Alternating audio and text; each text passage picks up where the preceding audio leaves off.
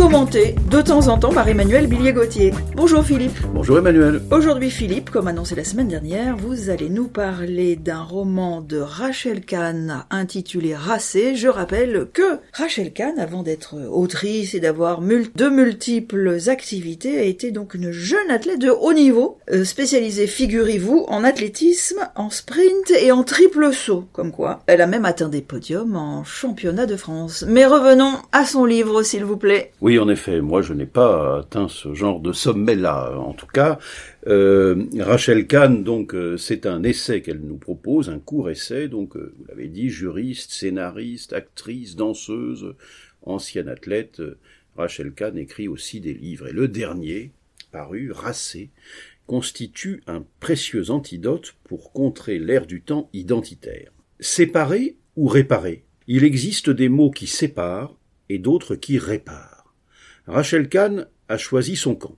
C'est ainsi qu'elle oppose l'idée d'être racée, concept fait d'addition, à celle de raciser, qui exalte le repli identitaire.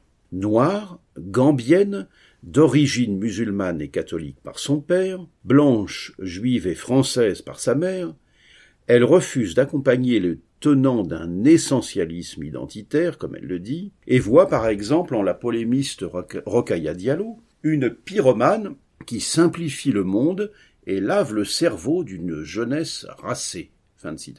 De la même manière, elle incrimine les indigénistes dont, dit-elle, la méthode est simple.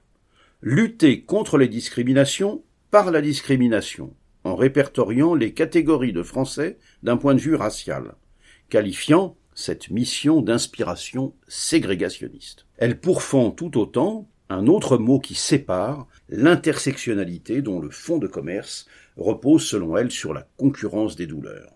Alors entre ceux qui séparent et les mots fourre-tout qui ne vont nulle part, Rachel Kahn fait œuvre utile en suggérant de se défier des normes langagières fabriquées par les entrepreneurs identitaires qui ont colonisé le, registre lexical des responsables politiques et des prescripteurs médiatiques. Il en est ainsi du mot minorité, dont elle observe que les communautaristes ont compris que cette notion est un levier. Affirmer son appartenance à une minorité, dit-elle, a vocation à se couper du reste de la population et d'en jouir, et elle relève judicieusement que face à ces minorités dominatrices, on se tait. La mise à mal de la liberté d'expression est le signe que ces lobbies sont d'une puissance inouïe, ajoute-t-elle. Dans notre système démocratique déphasé, l'objectif n'est plus de gagner par la majorité, mais bien de devenir des minoritaires en majorité. Fin de citation.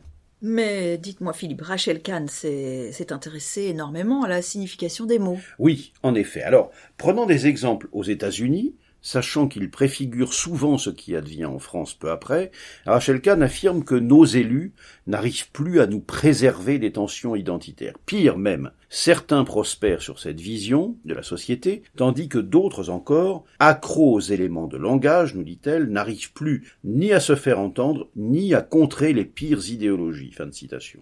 Et dans une foire au bon sentiment, comme elle le dit, ils garnissent leur discours de des termes bienveillants, inclusif, mixité, diversité, faire société ou encore vivre ensemble. Elle nous dit, à ces mots vides correspondent des actes inactifs, et avec euh, le sens de la formule qui la caractérise. Et, nous dit-elle encore, le vivre ensemble reste le placebo générique d'une pensée qui ne pense rien, pense penser E-N-S-E au début, et puis qui ne pense rien comme un pansement P-A-N-S-E pour euh, le suivant. Aucun engagement, nous dit-elle, aucune responsabilité, l'important est d'avoir bonne conscience. Autre mot chéri par le discours public, nous dit encore Rachel Kahn, celui de diversité, qui tout en achetant la paix sociale offre une base solide au quota. Elle contre-attaque.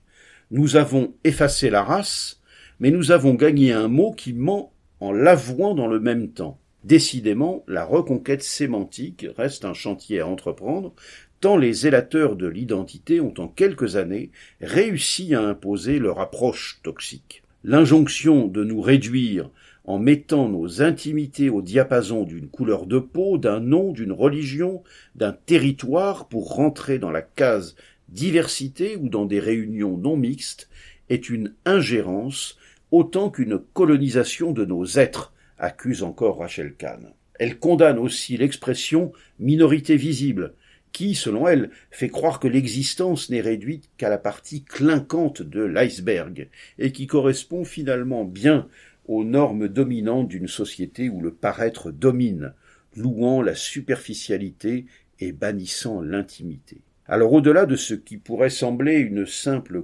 controverse théorique, Rachel Kahn pose avec clarté les enjeux du débat et les risques contenus dans ces dérives.